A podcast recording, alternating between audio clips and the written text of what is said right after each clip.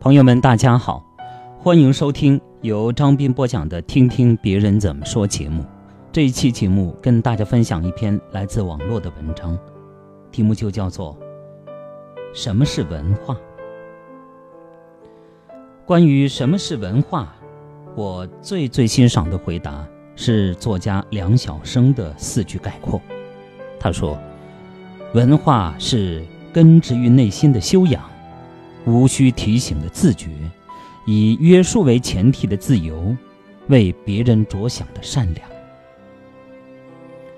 五一被刘诗诗事件刷屏，一位空姐在微博上讲了一件关于刘诗诗的趣事。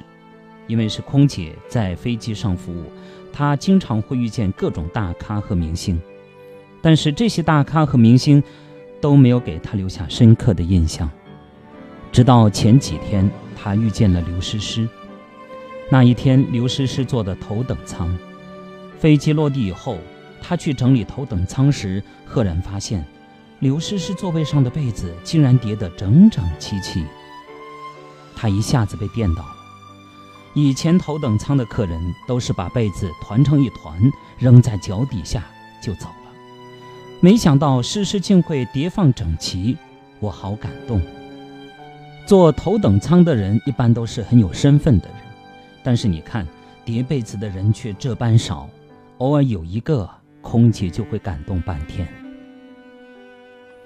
五一陪妈妈逛街时遇到一位流浪歌手，听完一曲后，我走过去，随手把五元零钱扔进了那帽子里，但是接着妈妈的举动却让我大吃一惊，她走到帽子跟前。慢慢蹲下身子，轻轻地将两个硬币放进了帽子里，并微笑着向流浪歌手点头示意。我妈没有念过多少书，但是这一刻，我实在输她太多。对比这几件事，我想起了白岩松的一句话：“一个人有没有文化，并非看他的学历有多高，有学历的人不一定有文化。”没学历的人不一定没文化，读很多书、拥有很高的文凭，和有没有文化，有时完全是两码事。吴小贤讲过另一个感人故事：一次，他跟着老总去谈业务，午餐的时候，便在酒店点了一桌菜。吃饭途中，服务生端上一道特色菜。老总礼貌地说：“谢谢，我们不需要菜了。”服务生解释：“这道菜是免费赠送的。”老总依然笑着回答：“免费的我们也不要了，吃不了，别浪费。”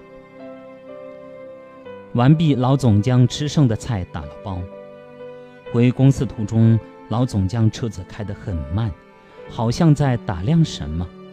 吴小贤正纳闷的时候。老总把车停了下来，拿起打包的食物，下车走到一位乞丐跟前，双手递了过去。什么是文化？这就是文化。文化就是根植于内心的修养。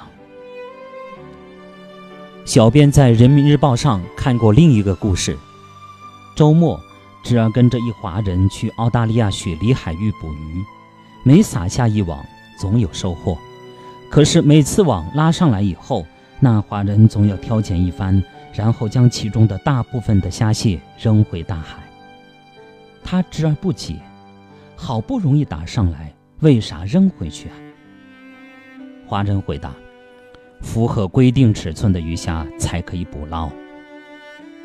他侄儿说：远在公海，谁也管不着你呀？华人淡淡一笑，不是什么都要别人来提醒督促的。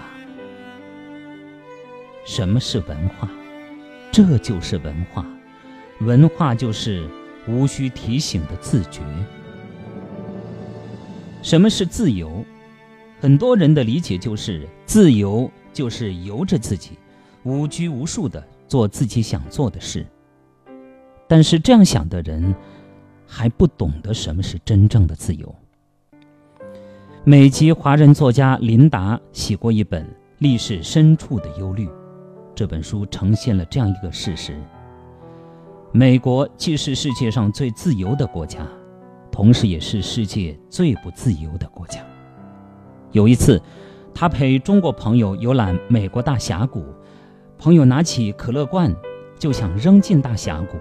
这么深的峡谷，不干点什么，多可惜呀！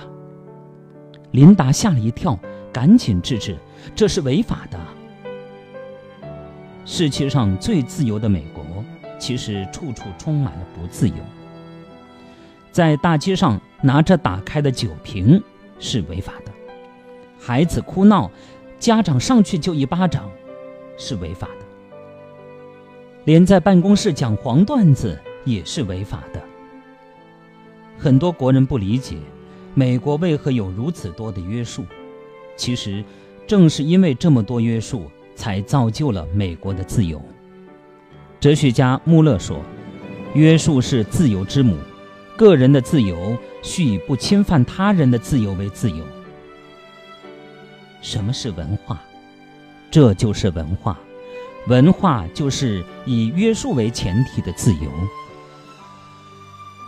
曾经有一位智者，他教导他的弟子，打碎了玻璃制品，要把碎片装入垃圾袋。并用笔在上面写道：“里面是玻璃碎片，危险。”这样捡垃圾的人就不会划伤手指了。喝饮料之后的矿泉水瓶子也倒空拧紧，这样方便废品回收者的收集。你问我什么是文化？这就是文化。文化就是为别人着想的善良。上厕所的时候要想到下一个上厕所的人。扔垃圾的时候，要想到下一个收垃圾的人；无论做什么事，都要想到下一个人。戏剧家夏衍先生临终前痛得十分难受，秘书说：“我去叫大夫。”正在他开门欲出时，夏衍睁开眼睛，艰难地说了一句：“不是叫，是请。”随后昏迷过去，再也没有醒来。不是叫，是请。夏老改动一个字，却感动了一幢楼。梁启超怎么去世的？大家知道吗？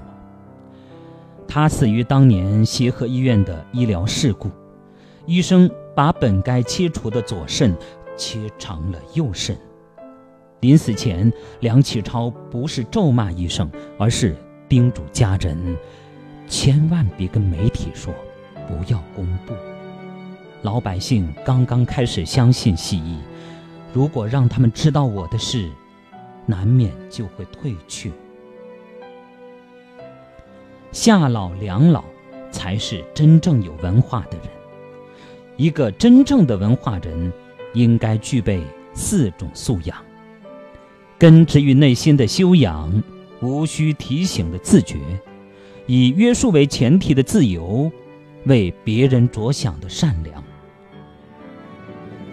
想想我们有多少时候，不需要别人提醒，就能够有自觉的自省行为，就能够尽可能的为别人着想，帮助他人？